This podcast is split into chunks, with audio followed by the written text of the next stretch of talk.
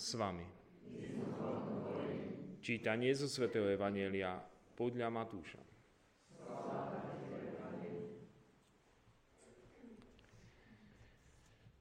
Ježiš povedal svojim učeníkom, dajte si pozor a nekonajte svoje dobré skutky pred ľuďmi, aby vás obdivovali. Lebo nebudete mať odmenu u svojho Otca, ktorý je na nebesiach. Keď teda dávaš almužnu, nevytrubuj pred sebou, ako to robia pokrytci v synagógach a po uliciach, aby ich ľudia chválili. Veru hovorím vám, už dostali svoju odmenu.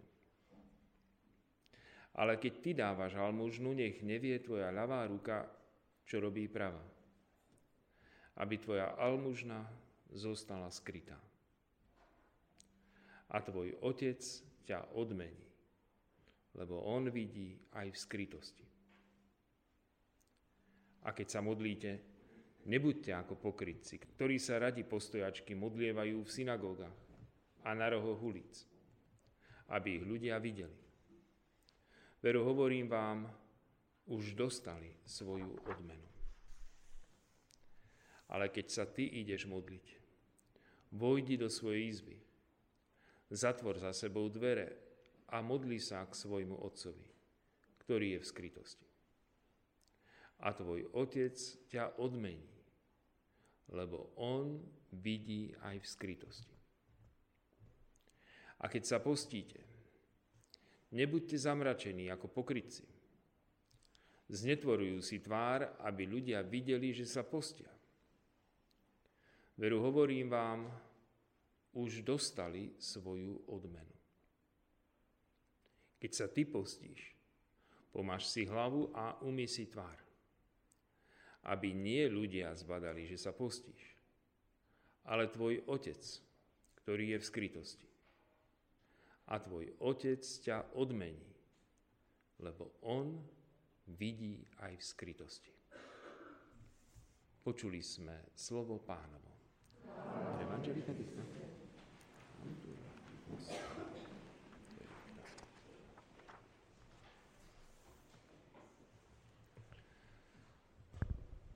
V dnešnom evanieliu sa často hovorí o tom, čo je vidieť, čo sa robí preto, aby to bolo vidieť a čo sa robí v skrytosti.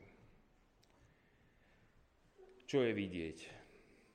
Pán Ježiš spomína, že keď dávaš almužnu, nevytrubuj pred sebou, ako to robia pokrytci.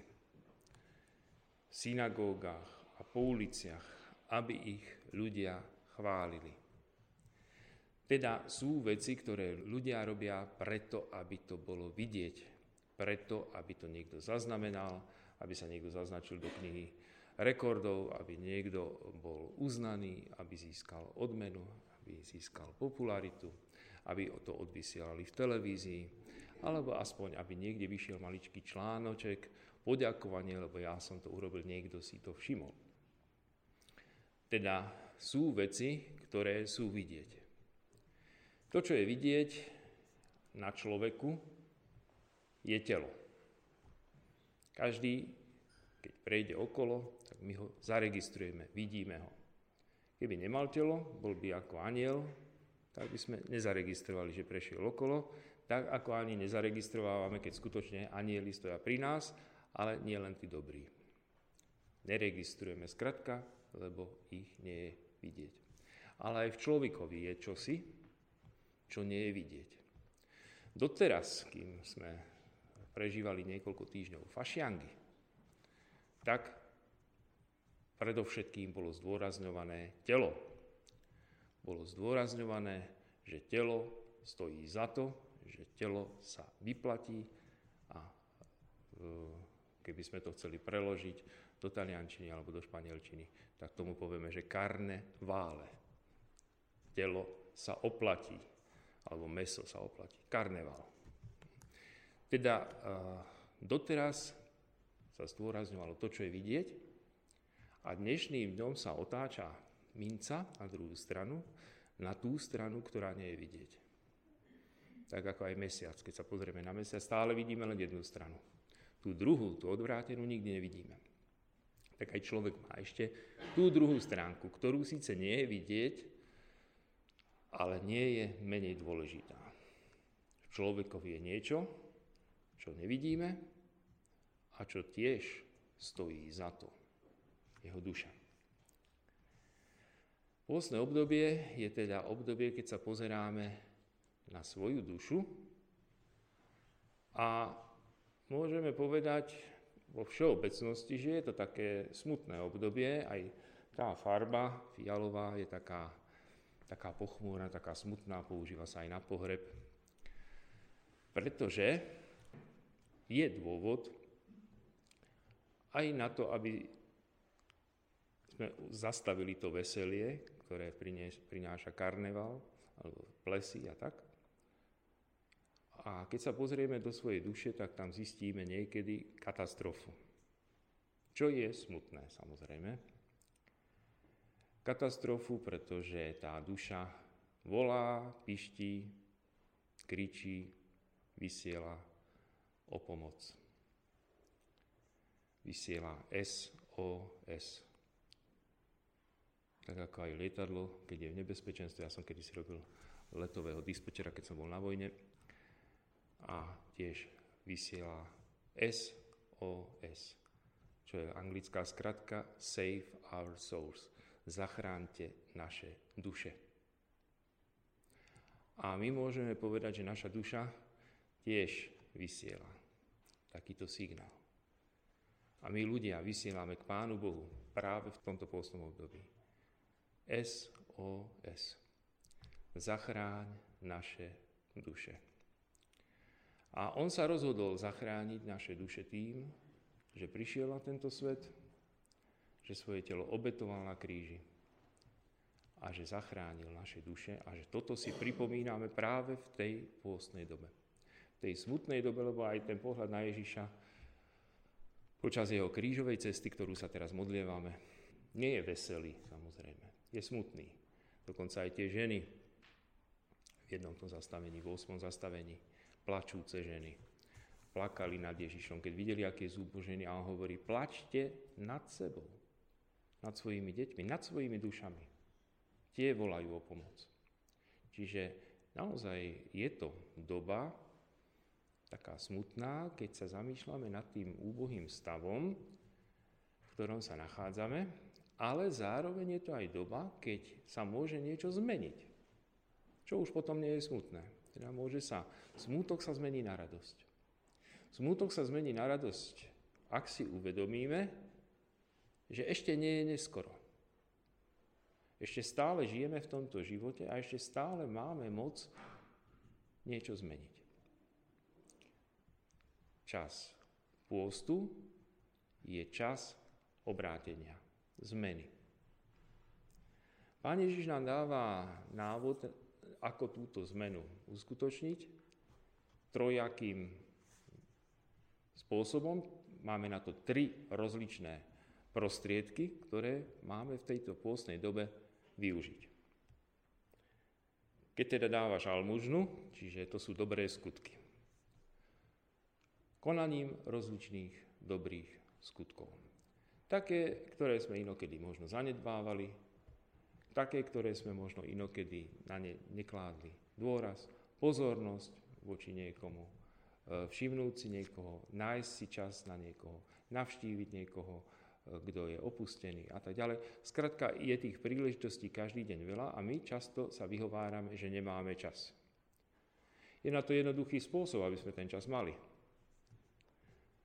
Odpojiť anténu, televízora, vypnúť Wi-Fi a zrazu zistíme, že koľko času máme, čo s ním. A to je presne o tom. Teda, ak nemáme čas, tak práve tým, že niečo odpojíme, vytvoríme si ten čas. Teda čas pôstu je zároveň, alebo postné obdobie, je teda zároveň aj časom, kedy hľadáme si čas na konanie dobrých skutkov. Pretože láska, ako sa hovorí vo Svetom písme, zakrýva množstvo hriechov. prekrýva množstvo hriechov. Ak sme objavili v tej našej duši množstvo hriechov, je to práve láska, ktorá prekrýva, akoby zaobali to, čo už sme pokazili, tak tá láska nejakým spôsobom prekrýva množstvo hriechov. Skutky lásky. Druhý prostriedok, o ktorom hovorí Pán Ježiš. Keď sa modlíte, nebuďte ako pokryci. Modlitba. Modlitba, na ktorú tiež často si nenachádzame čas, nebudeme opakovať, ako si ten čas znovu urobiť, ale aj to je častá výhovorka, že ja nemám kedy sa modliť, ja nemám kedy sa pomodliť rúženec, nemám kedy sa pomodliť korunku Božieho milosrdenstva už vôbec nie, nejakú krížovú cestu, alebo si čítať hádam zo svätého písma. Nie len z chleba žije človek, ale z každého slova, ktoré vychádza z Božích úst. Teda to je pokrm. Božie slovo je pokrm. Ak nechceme zahynúť od hladu, je treba príjmať pokrm. Možno, že jedného pokrmu treba ubrať, ako sa to robí dnes, a druhého pokrmu treba zase pridať. Lebo my nemôžeme len uberať, uberať, uberať a zostaneme vychrtli, kosť a koža. Ale keď uberáme, musíme na druhej strane zase pridávať, ale niečo lepšie, výživnejšie, užitočnejšie. Nielen pre telo, aj pre dušu. Teda Božie slovo. Božie slovo modlitba. To je ten druhý Druhý prostriedok, ktorý máme používať počas tejto doby. A samozrejme ešte aj ten tretí, o ktorom hovorí pán Ježiš. A keď sa postíte, nebuďte zamračení ako pokryci. Teda skutky seba zaprenia, pôstu, odopieranie. Lebo len tým, že si niečo odoprieme, môžeme niečo iné zase prijať. Keď je niekto plný, už nemôže prijať nič, lebo je plný. Problém je, že čoho je plný. Keby sme došli a že túto budú čapovať niečo dobrého a teraz dojdeme s pohárom, ale už plným, tak čo chceme, aby sme tam mali? Hm, predstavme si, že tam máme odpadky nahádzané, všelijaké kamene a neviem čo, štrk, piesok a teraz prídeme, môžeme mi nadstavovať. Môžeme mi nadstavovať pohár, všetko vytečie von. A preto, ak chceme mi niečo prijať, tak najskôr sa musíme niečoho zrieknúť. To znamená zobrať ten pohár s tými odpadkami, vysypať, opláchnuť, prísť a načapovať. Boh plnou mierou nám udeluje milosti v tomto čase, ale je dôležité, aby sme si pripravili svoju nádobu čistú, prázdnu. Teda je treba tie odpadky vysypať. Kde sa to robí, máme tu vzadu takú takú budku na to a tam sa vysýpajú všetky odpadky, to je ako firma na likvidáciu odpadu. Pán Boh zabezpečí. Nie je to zadarmo. Pán Ježiš už zaplatil za tento odvoz odpadu. A dosť draho. Aj v dnešnej dobe stále to stúpa, stúpa, stúpa, že za odpadky pomaly budeme platiť viac ako za nové veci.